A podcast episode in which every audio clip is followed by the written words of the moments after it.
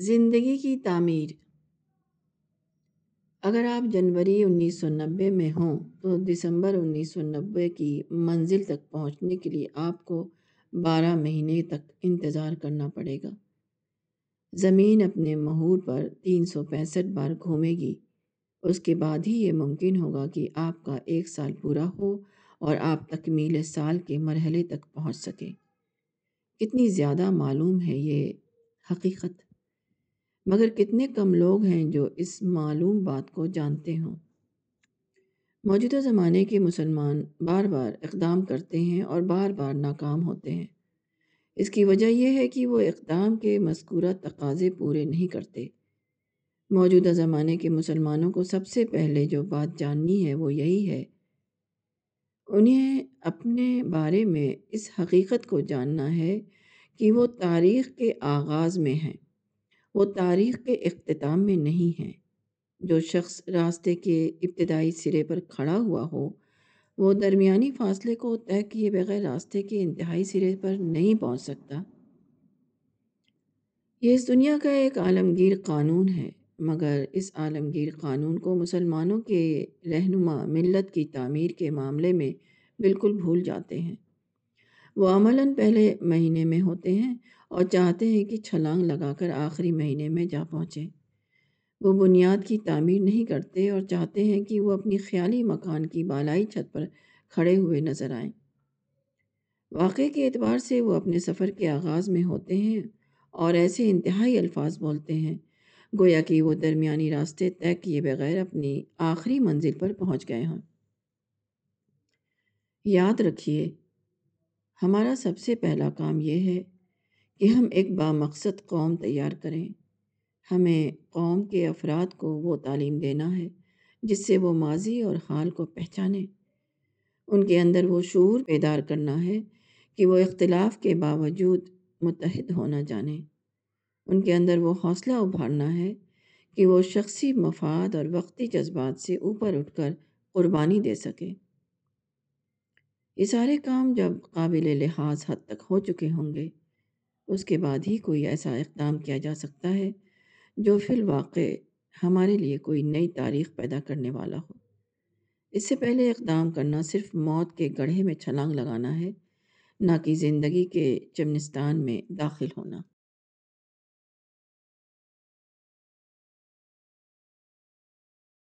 قدرت کا پیغام۔ جون 1989 میں ایک ہفتے کے لیے میں کشمیر گیا ہوا تھا۔ ایک روز کا واقعہ ہے، میں کچھ کشمیری بھائیوں کے ساتھ سری نگر کے باہر ایک ایسے مقام پر گیا جو بالکل کھلا ہوا تھا۔ سرسبز وادی اور برف پوش پہاڑوں کے درمیان ہمارے چاروں طرف پانی کے صاف شفاف چشمے بہتے ہوئے نظر آتے تھے۔ ان کے بہنے کی آواز قدرت کی دھیمی سرگوشی کی مانند ہمارے کانوں تک پہنچ رہی تھی۔ میں ایک چشمے کے کنارے کھڑا ہو گیا، یہ تقریباً 2 فٹ کی چوڑائی میں بہہ رہا تھا۔ میں نے دیکھا کہ عین چشمے کے بیچ میں ایک بڑا سا گول پتھر ابھرا ہوا ہے۔ صاف ستھرا پانی بہتا ہوا جب اس پتھر تک پہنچتا ہے تو وہ ایسا نہیں کرتا کہ وہ پتھر کو توڑ کر اپنے لیے سیدھا راستہ بنانے کی کوشش کرے۔ اس کے بجائے پانی ایسا کرتا ہے کہ وہ پتھر کے دائیں اور بائیں طرف سے مڑ کر نکل جاتا ہے۔ وہ پتھر سے ٹکراؤ کو اوائڈ کرتے ہوئے اپنا راستہ بنا لیتا ہے۔ میں نے اپنے کشمیری دوستوں سے کہا کہ اس کو دیکھیے، اس قسم کے مناظر پورے جموں اور کشمیر میں ہر طرف پھیلے ہوئے ہیں۔ یہ آپ کے نام گویا قدرت کا پیغام ہے۔ فطرت کا یہ مظہر خاموش زبان میں آپ کو بتا رہا ہے کہ چٹان سے نہ ٹکراؤ بلکہ چٹان سے بچتے ہوئے اپنا راستہ نکالو۔ اس قسم کے چشمے کشمیر کی وادیوں میں سال بھر جاری رہتے ہیں۔ اس طرح قدرت کا یہ تعمیری پیغام کشمیر میں لاکھوں مقامات پر ہر روز نشر کیا جا رہا ہے، مگر آپ لوگ عین اسی کے درمیان رہتے ہوئے اس کو نہیں سنتے، آپ اس سے کوئی سبق نہیں لیتے۔ اس دنیا میں کامیابی اس کے لیے ہے جو اختلاف کے موقع پر اعراض کا طریقہ اختیار کرے، جو راستے کی چٹانوں سے ٹکرائے بغیر اپنا سفر جاری رکھے۔ ایسا ہی شخص اس دنیا میں اپنی منزل پر پہنچتا ہے۔ کشمیر کے لوگوں کو فطرت کی اٹل زبان میں یہ سبق دے کر خدا نے انہیں اس مقام پر کھڑا کیا تھا کہ وہ اس حکمت کو اختیار کر کے اپنی زندگی کی تعمیر کریں اور پھر دنیا کو یہ پیغام دے کر دنیا کے رہبر بنیں۔ مگر کشمیر کے لوگ شاعر کے الفاظ میں خود بے راہ ہو کر اپنے کو برباد کر رہے ہیں، وہ دوسروں کو کیا رہنمائی دیں گے؟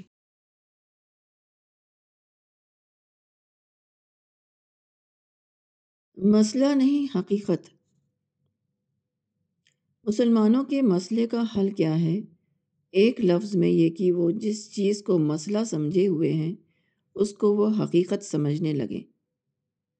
جب ایک چیز کو مسئلہ سمجھا جائے تو اس کے خلاف غصہ اور جھنجھلاہٹ کے جذبات پیدا ہوتے ہیں، اور جب اس کو حقیقت سمجھ لیا جائے تو آدمی کے اندر موافقت کا اور جدوجہد کا ذہن ابھرنے لگتا ہے۔ ایک سادہ سی مثال لیجئے، زمین میں جو کشش ہے اس کی وجہ سے آدمی کے لیے بوجھ اٹھانا مشکل ہوتا ہے۔ اگر زمین کی قوت کشش کم ہو جائے تو بھاری بوجھ لے کر چلنا بھی بالکل آسان ہو جائے گا، مگر کوئی شخص اس کی شکایت نہیں کرتا کیونکہ وہ اس کو مسئلہ نہیں بلکہ حقیقت سمجھتا ہے۔ یہی وجہ ہے کہ وہ شکایت اور احتجاج کرنے کے بجائے اس کے حل کی تدبیر ڈھونڈتا ہے۔ مثلاً وہ اپنا بوجھ جانور پر لادتا ہے، یا وہ پہیہ دار گاڑی بنا کر اس کے ذریعے بوجھ کو ادھر سے ادھر لے جانے کا انتظام کرتا ہے وغیرہ۔ یہی صورتحال سماجی مسائل کی بھی ہے۔ سماجی مسائل بھی دراصل مسائل نہیں بلکہ حقیقت ہیں۔ جس طرح زمین کی موجودہ کشش خدا کی پیدا کردہ ہے، اس پر ہم کو کوئی اختیار نہیں، اسی طرح سماجی مسائل بھی خدا کے منصوبے کے تحت ہیں۔ وہ بہرحال باقی رہیں گے، ہم ان کو ختم نہیں کر سکتے۔ یہاں بھی ہم کو حکمت اور تدبیر کا وہی طریقہ اختیار کرنا چاہیے جو زمین کی کشش کے معاملے میں ہم عملاً اختیار کیے ہوئے ہیں۔ یہ دنیا امتحان کی دنیا ہے، یہاں ہمیشہ ایک اور دوسرے کے درمیان مقابلہ جاری رہتا ہے۔ مقابلے کا یہ ماحول خود خدا کا مقائم کردہ ہے، اس لیے ہم اس کو ختم نہیں کر سکتے، ہم صرف اس کے حل کی تدبیر کر سکتے ہیں۔ اعراض، صبر، حکمت، جد و جہد، اس قسم کے تمام الفاظ دراصل اسی تدبیر کے مختلف نام ہیں۔ مسائل کو مسائل سمجھنے سے شکایت اور احتجاج کا ذہن پیدا ہوتا ہے، مسائل کو چیلنج سمجھنے سے تدبیر اور مقابلے کا ذہن۔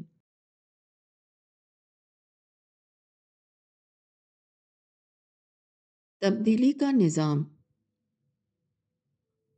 قرآن میں اہل ایمان کی صفت یہ بتائی گئی ہے کہ وہ گناہوں سے اور بے حیائی کے کاموں سے بچتے ہیں، اور جب انہیں غصہ آتا ہے تو وہ معاف کر دیتے ہیں۔ وَإِذَا مَا غَضِبُهُمْ يَغْفِرُونَ، الشورى 37۔ اس کا مطلب دوسرے لفظوں میں یہ ہے کہ اہل ایمان رد عمل کی نفسیات کا شکار نہیں ہوتے کہ وہ برائی کا جواب برائی سے دیں، اور جب کوئی شخص غصہ دلانے والا کام کرے تو غصہ ہو کر اس کے ساتھ بھی وہی کرنے لگیں جو اس نے ان کے ساتھ کیا ہے۔ بشری تقاضے کے تحت انہیں دوسرے کے غلط بات پر غصہ تو ضرور آتا ہے، مگر جب وہ اس کو لوٹاتے ہیں تو غصہ نہیں لوٹاتے بلکہ غصے کے جواب میں اسے معافی اور درگزر کا سلوک لوٹاتے ہیں۔ یہ عین وہی قانون ہے جس پر اللہ تعالیٰ نے اپنی پوری دنیا کا نظام قائم کر رکھا ہے۔ یہاں ہر چیز اس ڈھنگ پر بنائی گئی ہے کہ اس کو جو کچھ باہر سے ملے اس کو وہ اسی طرح اوگل نہ دے بلکہ اپنے اندرونی نظام کے تحت اس کو تبدیل کرے، وہ کمتر چیز کو بہتر چیز بنا کر خارج کرے۔ درخت کو زمین سے مٹی ملتی ہے مگر اس کو وہ پتی اور پھول اور پھل میں تبدیل کر کے باہر لاتا ہے۔ اس کو بیرونی فضا سے کاربن ڈائی آکسائڈ دیا جاتا ہے مگر وہ اس کو اپنے اندر جذب کر کے باہر کی دنیا کو آکسیجن کا تحفہ عطا کرتا ہے۔ کہا ہے اسی تبدیلی کا ایک زندہ کارخانہ ہے۔ وہ گھاس کھاتی ہے اور دودھ نکالتی ہے، وہ غیر دودھ کو دودھ میں تبدیل کرتی ہے۔ The cow is a living factory which converts non-milk into milk. خدا پرست انسان کو بھی اصول فطرت پر رہنا ہے جس پر دنیا کے بقیہ چیزیں قائم ہیں۔ اس کو یہ کرنا ہے کہ دوسرے لوگ جب اس کے ساتھ برا سلوک کریں اور اس کی وجہ سے اس کے اندر غصہ اور نفرت اور انتقام بھڑک اٹھے تو وہ ان منفی جذبات کو مثبت جذبات میں تبدیل کرے، وہ برے سلوک کا جواب اچھے سلوک سے دے۔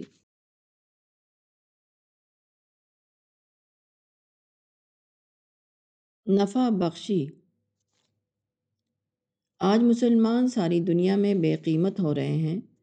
مسلمانوں کے بولنے والوں کو سنیے اور ان کے لکھنے والوں کو پڑھیے تو متفقہ طور پر سب کے سب اس کا ایک ہی سبب بتاتے ہوئے نظر آئیں گے، اور وہ غیر مسلم اقوام کا تعصب اور ان کا ظلم اور ان کی سازشیں ہیں۔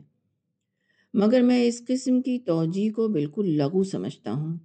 اس دنیا کا انتظام براہ راست طور پر اللہ تعالیٰ کے ہاتھ میں ہے۔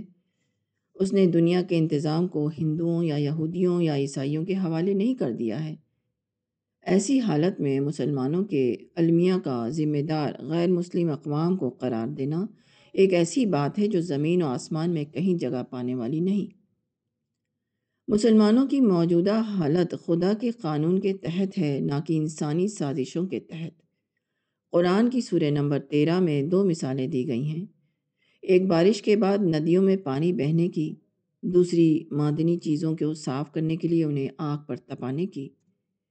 دونوں واقعات میں ایسا ہوتا ہے کہ ابتداً ان کے اوپر جھاگ آ جاتا ہے جس کا کوئی فائدہ نہیں، اس کے بعد دیکھنے والے دیکھتے ہیں کہ بے فائدہ جھاگ پھینک دیا گیا یا ہوا میں اڑ گیا، اور ان کے نیچے جو نفع بخش چیز تھی، یعنی پانی یا مثلاً چاندی، وہ باقی رہ گیا۔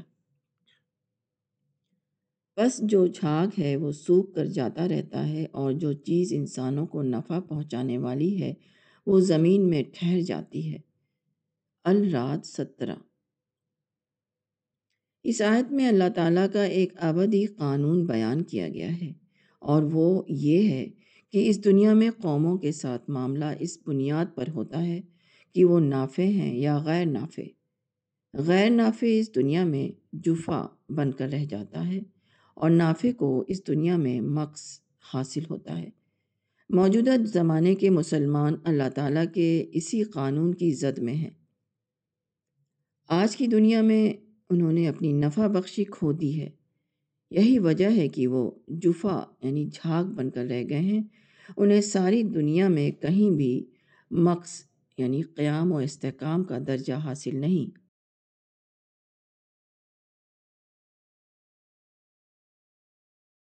ایک سنت۔ مکہ کی فتح 8 ہجری کے بعد رسول اللہ صلی اللہ علیہ وسلم نے مکہ سے طائف کا سفر کیا۔ اس سفر کے دوران جو واقعات پیش آئے ان میں سے ایک واقعہ وہ ہے جو ان الفاظ میں نقل کیا گیا ہے: پھر آپ اس راستے میں چلے جس کو ضیقہ یعنی تنگ کہا جاتا تھا۔ جب آپ نے اس کا رخ کیا تو آپ نے اس کا نام پوچھا اور کہا کہ اس راستے کا نام کیا ہے؟ آپ کو بتایا گیا کہ ضیقہ یعنی تنگ۔ آپ نے فرمایا کہ نہیں، بلکہ وہ یسرا یعنی آسان ہے۔ سیرت ابن شام صفحہ 127۔ یہ واقعہ بتاتا ہے کہ رسول اللہ صلی اللہ علیہ وسلم کا تعلیم و تربیت کا طریقہ کیا تھا۔ وہ آدمی کے طرز و فکر کو بدلنا تھا۔ لوگ جس چیز کو مشکل کے روپ میں دیکھ رہے ہوں اس کے متعلق ایسی نظر پیدا کرنا کہ وہ اس کو آسانی کے روپ میں دیکھنے لگیں۔ آج ضرورت ہے کہ پیغمبر کی اس سنت کو زندہ کیا جائے، لوگوں کے سوچنے کے طریقے کو بدلنا اور ان کے ذہن کو درست کرنا، یہی آج کرنے کا سب سے بڑا کام ہے۔ اسی کام کے کرنے پر ملت مسلمہ کے مستقبل کا انحصار ہے۔ موجودہ مسلمانوں نے اپنے پیغمبر کو قومی ہیرو کی حیثیت دے رکھی ہے، اس کے بجائے ان کے اندر یہ ذہن بنانا کہ پیغمبر ایک قابل تقلید اسوہ ہے۔ آج مسلمان اپنی تاریخ سے فخر کی غذا لے رہے ہیں، اس کے بجائے انہیں تاریخ سے سبق لینے والا بنانا۔ مسلمان اپنے مسائل کو ظلم کی نظر سے دیکھ رہے ہیں، اس کے بجائے ان کو اس قابل بنانا کہ وہ انہیں چیلنج کی نظر سے دیکھیں۔ مسلمان دوسری قوموں کو اپنا حریف اور رقیب سمجھے ہوئے ہیں۔ اس کے بجائے ان کے اندر یہ نگاہ پیدا کرنا کہ وہ دوسری قوموں کو مدعو کی حیثیت دیں اور ان کے ساتھ داعیانہ اخلاق والا معاملہ کریں۔ خلاصہ یہ ہے کہ مسلمانوں کے اندر ایسا فکری انقلاب لانا کہ وہ موجودہ قومی نگاہ کو چھوڑ دیں اور چیزوں کو ربانی نگاہ سے دیکھنے لگیں۔ آج سب سے بڑی ضرورت یہ ہے کہ اس چھوڑی ہوئی سنت کو مسلمانوں میں دوبارہ زندہ کیا جائے۔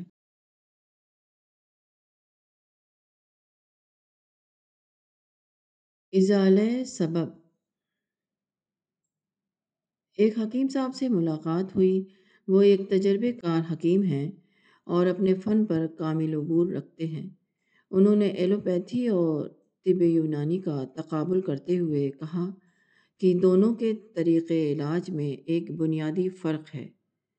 ایلوپیتھی کا انحصار ازالۂ تکلیف پر ہے اور طب یونانی کا انحصار ازالۂ سبب پر۔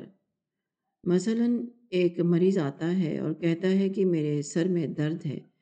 اب ایلوپیتھی کا معالج اس کو اسپرین کی گولی دے دے گا جس کے استعمال سے درد بظاہر دب جائے گا، مگر یہ دبنا وقتی ہوگا۔ اس کی گولیاں وقتی طور پر کچھ ازالۂ تکلیف کر سکتی ہیں مگر وہ درد کو مستقل طور پر ختم نہیں کرتی۔ اس کے برعکس طب یونانی کے معالج کے سامنے یہی مریض آئے تو وہ درد سر کا سبب تلاش کرے گا۔ اگر وہ پائے گا کہ درد کا سبب پیٹ کی خرابی ہے تو وہ پیٹ کا علاج کرے گا، نہ کہ براہ راست درد سر کا۔ مذکورہ حکیم صاحب نے ایلوپیتھی کے طریقے پر سخت تنقید کی اور طب یونانی کے طریقے کو صحیح اور فطری طریقہ قرار دیا، کیونکہ ازالۂ تکلیف کا طریقہ صرف وقتی ریلیف دیتا ہے اور وہ مستقل شفا عطا نہیں کرتا۔ اس کے بعد الرسالہ کا ذکر آیا تو حکیم صاحب نے اس کے تعمیری پیغام سے اتفاق نہیں کیا۔ انہوں نے کہا کہ مسلمان آج سنگین قسم کے مسائل میں مبتلا ہیں، وہ فوری توجہ کے مستحق ہیں، مگر آپ کے پاس مسلمانوں کے مسئلے کا کوئی فوری حل نہیں۔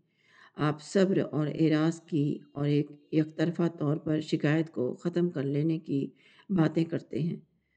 موجودہ حالت میں تو یہ بات محض ایک فلسفہ ہے، وہ مسئلے کا حل نہیں۔ میں نے حکیم صاحب سے کہا کہ آپ شخصی بیماری کے لیے ازالۂ سبب کے طریقے کو مفید بتاتے ہیں اور اجتماعی بیماری کے لیے ازالۂ تکلیف کے طریقے کی وکالت کر رہے ہیں۔ اس کے برعکس ہم شخصی اور اجتماعی دونوں قسم کے مسائل میں ازالۂ سبب کے طریقے کو نتیجہ خیز سمجھتے ہیں۔ بس اس کے سوا ہمارے اور آپ کے درمیان کوئی اختلاف نہیں۔ آپ دوہرا انداز فکر کو ختم کر دیں اور پھر ہمارے اور آپ کے درمیان کوئی فرق نہ ہوگا۔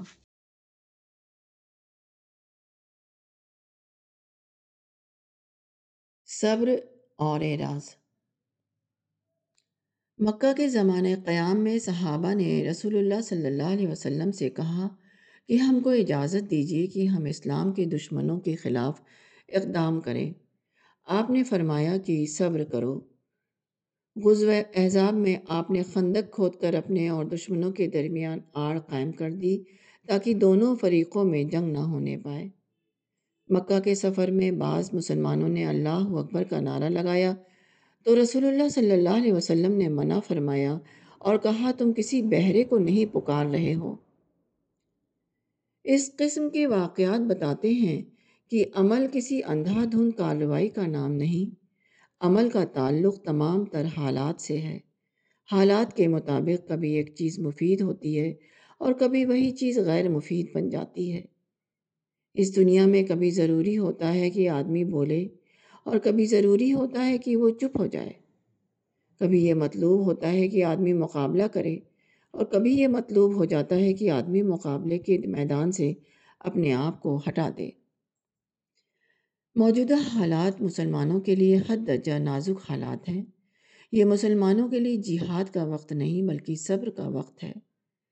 آج انہیں مقابلہ نہیں کرنا ہے بلکہ اعراض کرنا ہے۔ اس صبر اور اعراض کا مطلب بزدلی نہیں، بلکہ اس کا مقصد یہ ہے کہ وقفہ تعمیر حاصل کیا جائے۔ موجودہ زمانے کے مسلمانوں کا کیس ظلم اور تعصب کا کیس نہیں، وہ ایسے لوگوں کا کیس ہے جو زندگی کے دور میں دوسرے لوگوں سے پچھڑ گئے ہوں۔ مسلمان آج جو کچھ بھگت رہے ہیں وہ خود اپنے پچھڑے پن کی قیمت ہے۔ اب ہمیں ایک وقفہ تعمیر درکار ہے تاکہ ہم اپنے پچھڑے پن کی تلافی کر سکیں۔ اس وقفہ تعمیر کو حاصل کرنا اس کے بغیر ممکن نہیں کہ صبر کا رویہ اختیار کیا جائے، دوسروں کی طرف سے پیش آنے والی ہر شکایت کو یک طرفہ طور پر برداشت کیا جائے۔ مواقع کو استعمال کرنے کی خاطر مسائل کو نظر انداز کیا جائے، یہی زندگی کا راستہ ہے۔ اس کے سوا جو راستے ہیں وہ مسلمانوں کو تباہی کے سوا کسی اور منزل پر نہیں پہنچا سکتے۔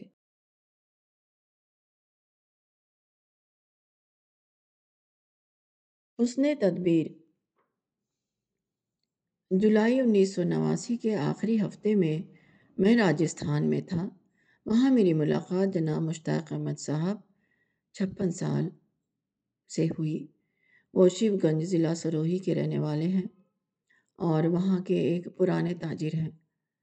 ان کی تجارتی زندگی نے ان کے اندر وہی اخلاقی صفت پیدا کر دی ہے جس کو یک طرفہ حسن اخلاق کہا جاتا ہے۔ انہوں نے 1988 کا ایک ذاتی واقعہ بتایا۔ یہ واقعہ بے حد سبق آموز ہے۔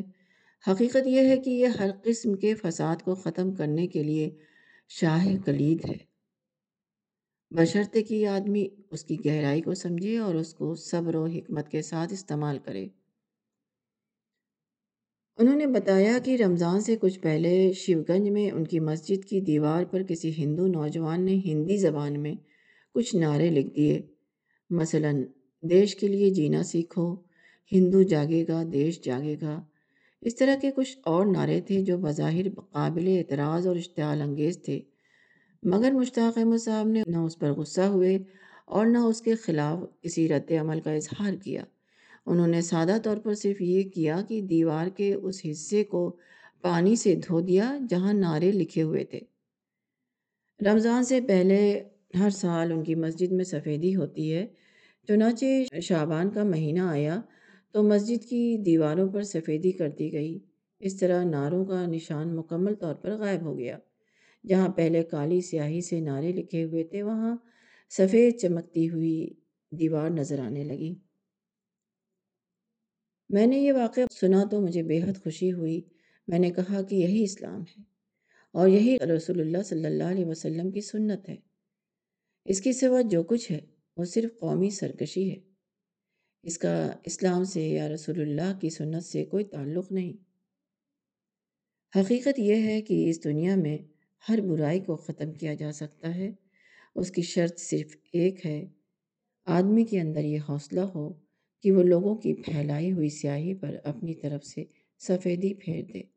وہ سنت رسول کے مطابق سیاہ کو حسنہ کے ذریعے مٹا دے۔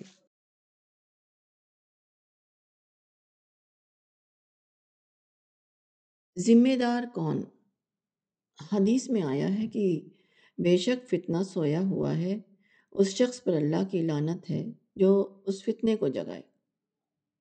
اس حدیث رسول میں دیکھنے کی اہم بات یہ ہے کہ اس میں حاملین فتنہ پر لعنت نہیں کی گئی ہے بلکہ موقظین فتنہ پر لعنت کی گئی ہے، یعنی فتنہ کرنے والوں کو برا نہیں کہا گیا ہے بلکہ ان لوگوں کو برا کہا گیا ہے جو فتنہ کو جگانے کا سبب بنے۔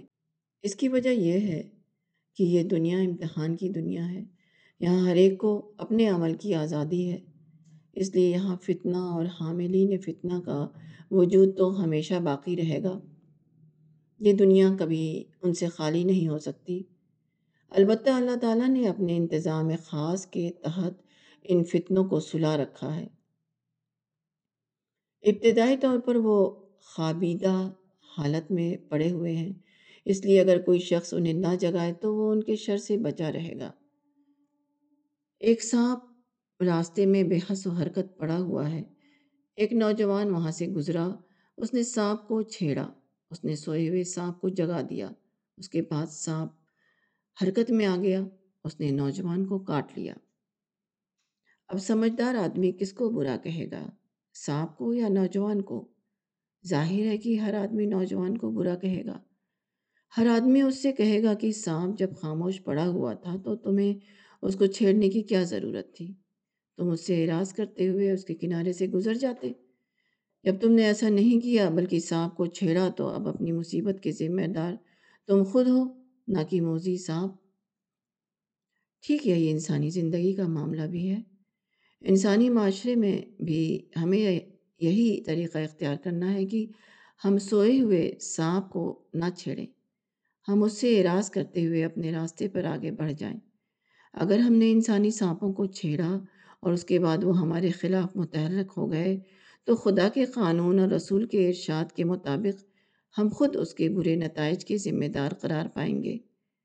ہماری کوئی بھی لفظی چیخ پکار ہمیں اس ذمہ داری سے بری قرار نہیں دے سکتی۔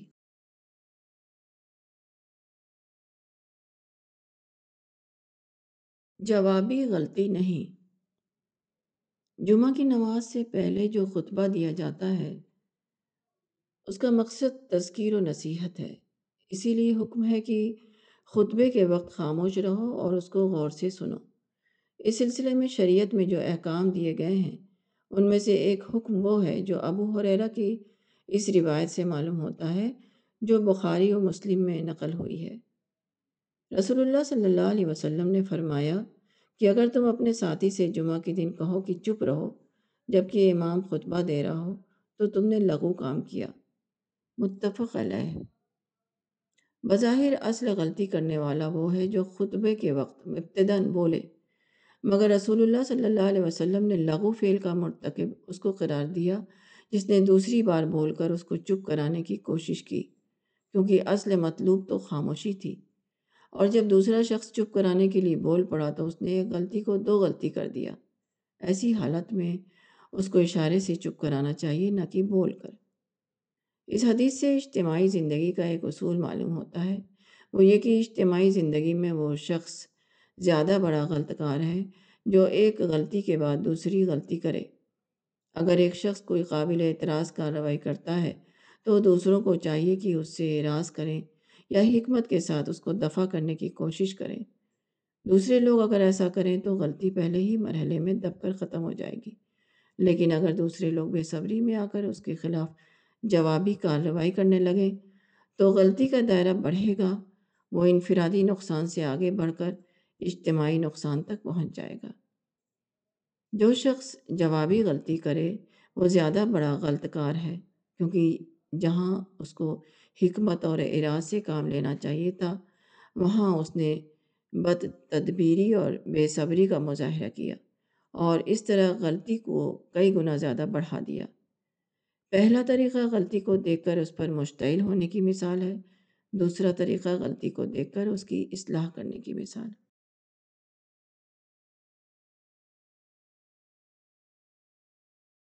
نظام خداوندی۔ گلاب کی نازک شاخ پر ایک خوبصورت پھول کھلا ہوا ہے، ایک شخص نے اس کو بے احتیاطی کے ساتھ توڑا، اس کی انگلیوں میں کانٹے لگ گئے، ان سے خون بہنے لگا۔ اب یہ آدمی اگر گلاب کے درخت کو یا فطرت کو الزام دے تو کیا ایسا کرنا صحیح ہوگا؟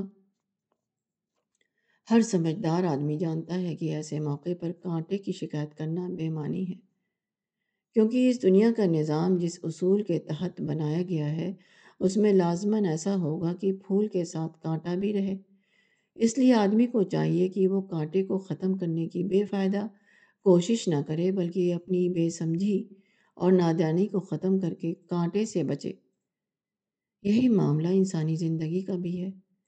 انسانی زندگی کا نظام خدا کا بنایا ہوا ہے، اور خدا نے اپنی مصلحت کے تحت یہاں پھول بھی رکھے ہیں اور کانٹے بھی، یہاں اچھے لوگ بھی ہیں اور برے لوگ بھی، یہاں فرشتے بھی ہیں اور شیطان بھی۔ اس نظام تخلیق کا تقاضا ہے کہ لوگ ایک دوسرے کے مخالف بنیں، ایک گروہ دوسرے گروہ کے خلاف سازش کرے، ایک شخص دوسرے شخص کے ساتھ اشتعال انگیزی کا معاملہ کرے۔ ایسی حالت میں مسئلے کا حل کیا ہے؟ یہ حل قرآن کے لفظوں میں صبر اور اعراض ہے، یعنی آدمی انسانی کانٹوں سے بچ کر چلے اور اگر اتفاق سے کوئی انسانی کانٹا اسے لگ جائے تو صبر و برداشت کا طریقہ اختیار کرے، نہ کہ ٹکراؤ اور مقابلے آرائی کا۔ مشہور مسئلہ ہے کہ کتے بھونکتے رہتے ہیں اور ہاتھی چلتا رہتا ہے۔ کتا اگر کتے پر بھونکے تو دوسرا کتا بھی بھونکنے لگے گا اور اس کو کاٹنے کے لیے دوڑے گا، لیکن کتا اگر ہاتھی پر بھونکے تو ہاتھی ایسا نہیں کرتا کہ وہ بھی کتے کے اوپر بھونکنے لگے یا اس کے خلاف جوابی کارروائی کے لیے دوڑے۔ ایسے موقع پر کتا کتا ثابت ہوتا ہے اور ہاتھی ہاتھی۔